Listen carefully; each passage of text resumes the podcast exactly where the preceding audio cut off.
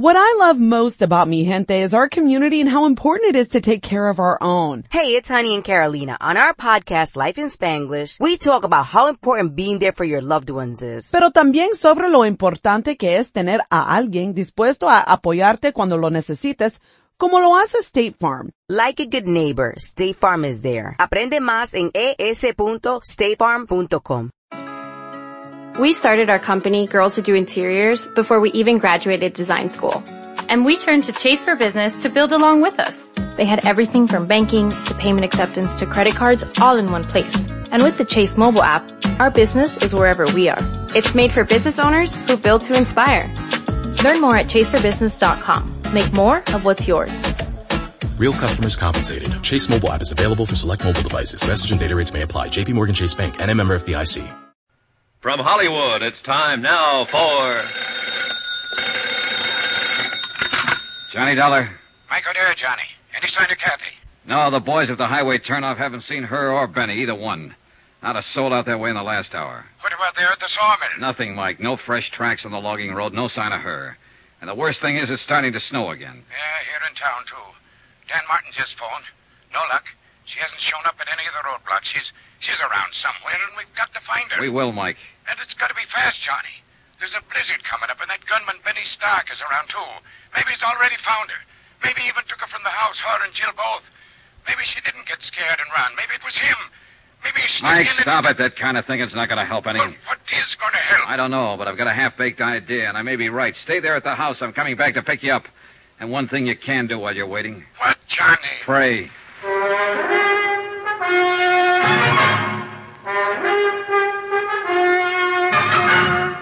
Tonight and every weekday night, Bob Bailey in the transcribed adventures of the man with the action packed expense account, America's fabulous freelance insurance investigator. Yours truly, Johnny Dollar.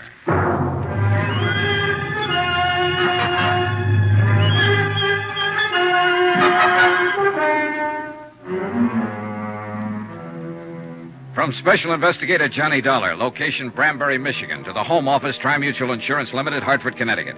Assignment, the Nick Shurn matter. Or more important, find Kathy O'Dare. Item 12 on expense account, $4.90. A tank full of gas for the county pickup I'd borrowed from Deputy Sheriff Dan Martin. The falling snow was thickening now, and the wind was rising and steadying in the northwest. The night had all the makings of a blizzard. And wherever Kathy and her daughter had gone, we had to find them before it hit. It was 10:14 p.m. when I pulled up at the side porch of the O'Dare house, and Kathy's father came hurrying out to the truck, leaving the door open behind him and buttoning his heavy mackinaw as he ran. Any news, Mike? Not a thing. All right, get in. Shut the door.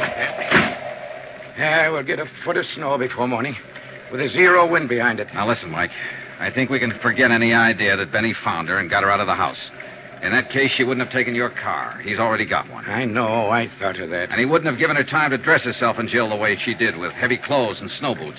And she wouldn't have taken the rifle. Then what has happened? She knew I'd be there to talk to her sometime this evening. I think she lost her nerve, couldn't face it, decided to run again. Maybe so, but where, Johnny? That's what I want you to tell me.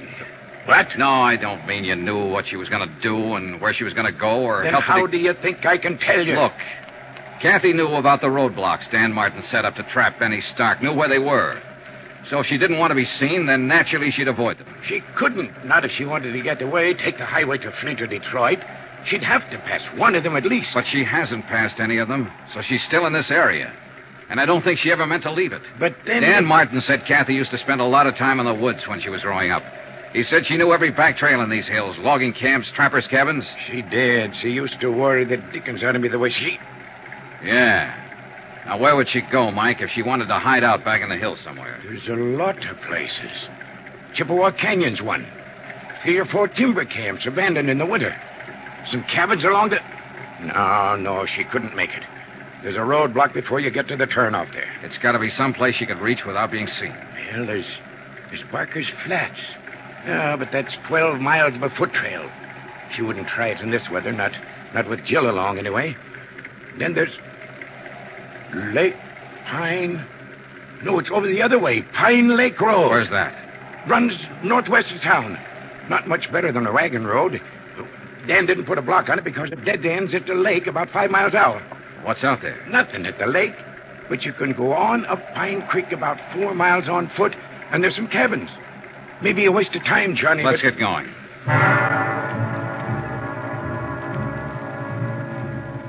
Expense account, item 13, $6.90. One dry cell electric lantern, an extra pair of batteries picked up at the Branbury Hardware Company on the way through town. The falling snow, driven by a bitter cold wind, formed a dense curtain in front of our headlights. And from the turnoff all the way up the narrow twisting road to Pine Lake, I had to keep the truck in second gear. There were car tracks in the road, all right, several of them. But they were covered now by the new blanket of snow. And it was impossible to tell whether they'd been made earlier tonight or a week ago. The road ends a couple of yards past this next turn. We'll soon know. There's four or five side turnoffs, clearance where where you can park. We'll have to check all of them, I guess. All right. That draw there on the right, that break there in the trees, that's that's where the Pine Creek Trail starts. Well, we'll swing in it. Mike, I guess we won't have to check those turnoffs. Huh? Is that your car over there under the trees? Yeah. That's it. I left Mike waiting in the cab while I went over to look inside the car. It was empty, abandoned. And there was no note, no clue of any kind to tell where Kathy had gone. I raised the hood and felt the motor block, ice cold. The car had been here for some time. I flashed the lantern on the ground and followed the faint tracks made by two pairs of snow boots. They entered the deep draw that led back into the hills, the start of the Pine Creek Trail. I snapped off the lantern and stumbled through the snow back to the truck. What'd you find, Johnny? It's them, all right. They've headed up the trail. I found tracks in the snow. Yeah, then we'd better get started. No, no, there. wait. I'll go after them, Mike. You take the truck, go into town, find Dan Martin. Bring help as fast as you can. That storm's getting worse. No, you don't. I know the risk. Starting up that trail with a blizzard coming on. And if you think you're going to protect me by sending Knock it off, Mike. There's no time, and you're wrong. I'm not protecting you. I'm protecting myself. What do you mean? That bum leg of yours. I don't want you on my hands, too, along with the girls. All right, Johnny. I'll go after Dane. And hurry, Mike. I'm depending on you. Yeah. Good luck, Johnny. See you, Mike.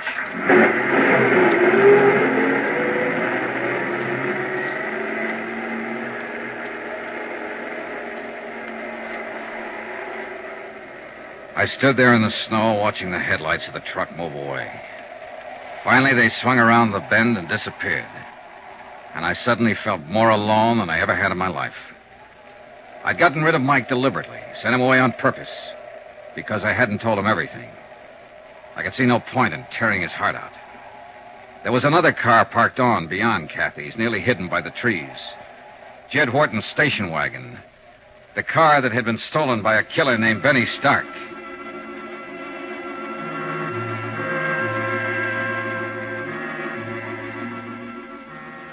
It took me half an hour to cover the first mile, and the storm kept getting worse.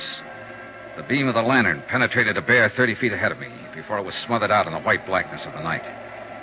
After a few hundred yards, the tracks I was trying to follow had nearly disappeared. Snow were blotted out. I gave up looking for them and stuck to old Mike's description of the trail, following the left bank of the frozen creek. The drifts were deeper down along the creek bottoms, and the going was rougher. But I didn't dare leave it to look for better footing. Was my only landmark. The trail itself was buried. And any man who lost his way tonight and wandered off into one of those side gullies would wander straight to his death.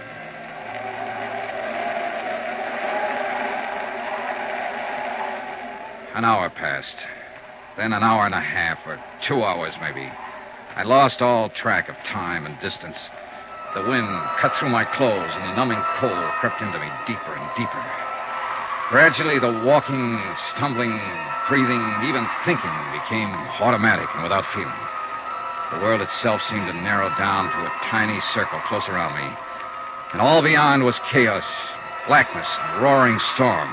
I tripped over fallen logs and floundered back to my feet, dropped my lantern and recovered it, broke through the crusted drifts and struggled for footing, and kept on moving.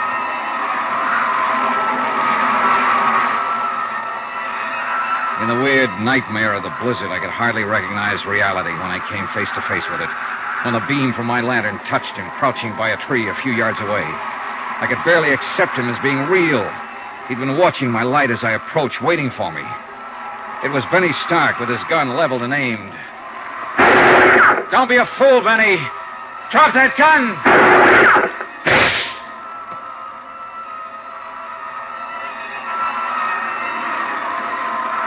A curtain of snow swept between us then, blotting out the sight of them. I was grateful. I turned and stumbled on into the storm, moving in pitch darkness now, except for the ghostly glow from the snow covered ground. His second shot had smashed my lantern. I had nothing left to go by but instinct and luck, and they weren't enough. Within 15 minutes, I was hopelessly lost.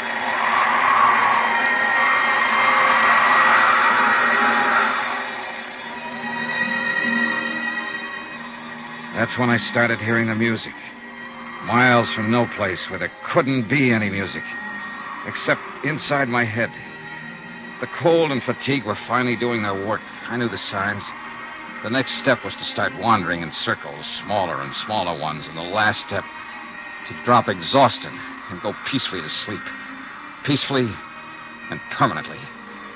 But the sound kept growing louder, and I moved in the direction it seemed to be coming from. It couldn't be just illusions. It had to be real. Hello! Hello there! Then suddenly, only a few yards away, a brilliant blaze of light exploded from the darkness. And it seemed that a golden haired girl was standing in the middle of it. And for a moment, my sanity tottered. Who's out there? My golden vision was wearing blue jeans and a flannel shirt and was holding a rifle.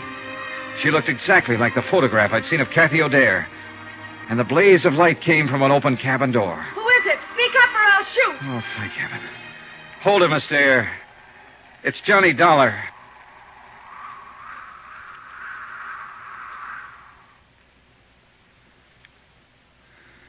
Are you getting warm now? I don't think I'll ever get warm again. You will if you don't move away from the stove a little. The back of your shirt is starting to smoke. Yeah, I, I thought I was beginning to feel something. How's the firewood? There's plenty. And plenty of food. And a radio. If I hadn't heard that music, I'd have blundered right on past this cabin. Oh, we've got everything. We can hold out for a month if we have to. And I hope we have to. What about your daughter? Is she all right? Sure. She's fine. It's a picnic for her. A camping trip. And she's sound asleep back there in the lean-to. Dreaming about Santa Claus, I suppose. I wish I could. How did you find me, Mr. Dollar? Oh, a hunch. Guesswork.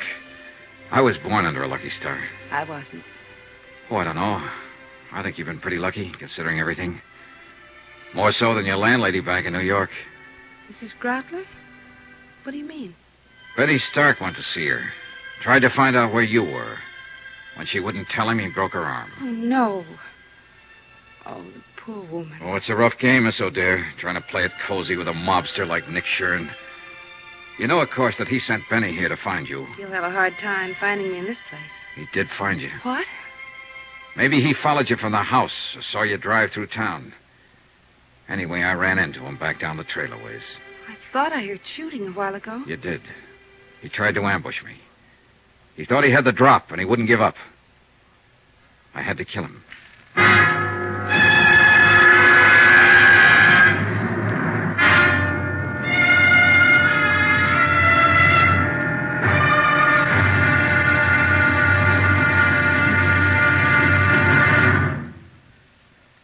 Another intriguing episode in our story of the Nick Shurn matter tomorrow. Tomorrow, the showdown.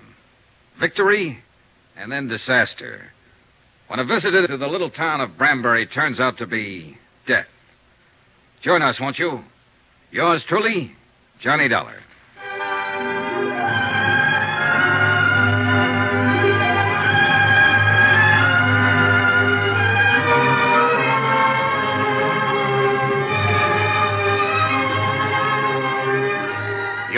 Truly, Johnny Dollar, starring Bob Bailey, is transcribed in Hollywood.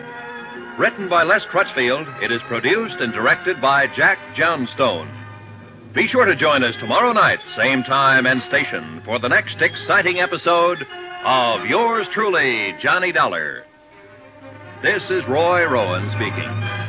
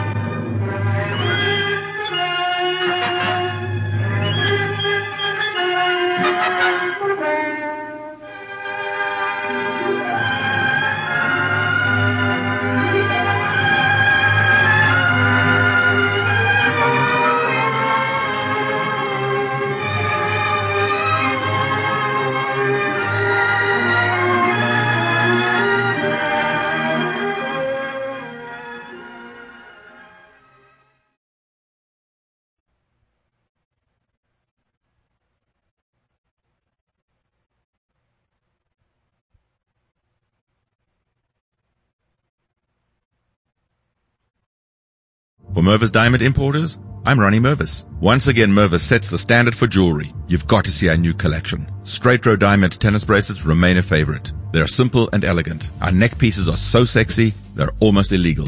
Imagine a perfect diamond, suspended from a delicate gold chain, resting securely in the small of her throat. What a beautiful, sensuous gift. Our magnificent diamond bands will melt her heart. The Mervis diamonds are ferociously brilliant. They seem to leap out at you. The designs are daring and rare. You'll find them at one place only, Mervis. And as for earrings, Mervis proudly shows the newest diamond ear studs, dangles, hoops, and anything else you can imagine. When you really love her, show it with Mervis Diamond Jewelry, the best there is. Two philosophies unite everything at Mervis. The finest quality and legendary Mervis value. The prices are almost too good to be true. Come see for yourself. She'll thank you forever. Mervis Diamond Importers. Financing is available. Go to mervisdiamond.com. Again, that's mervisdiamond.com or call 1-800-PER-LOVE. Feel the whoa with Listerine at BJ's. You can save $2.50 now on Listerine products like Total Care Anti-Cavity Fluoride Fresh Mint Mouthwash or Cool Mint Pocket Packs Fresh Breath Strips at your nearest BJ's location. Experience the feeling of a million germs zapped in seconds with Listerine. Discount available through December 24th. Save now only at BJ's.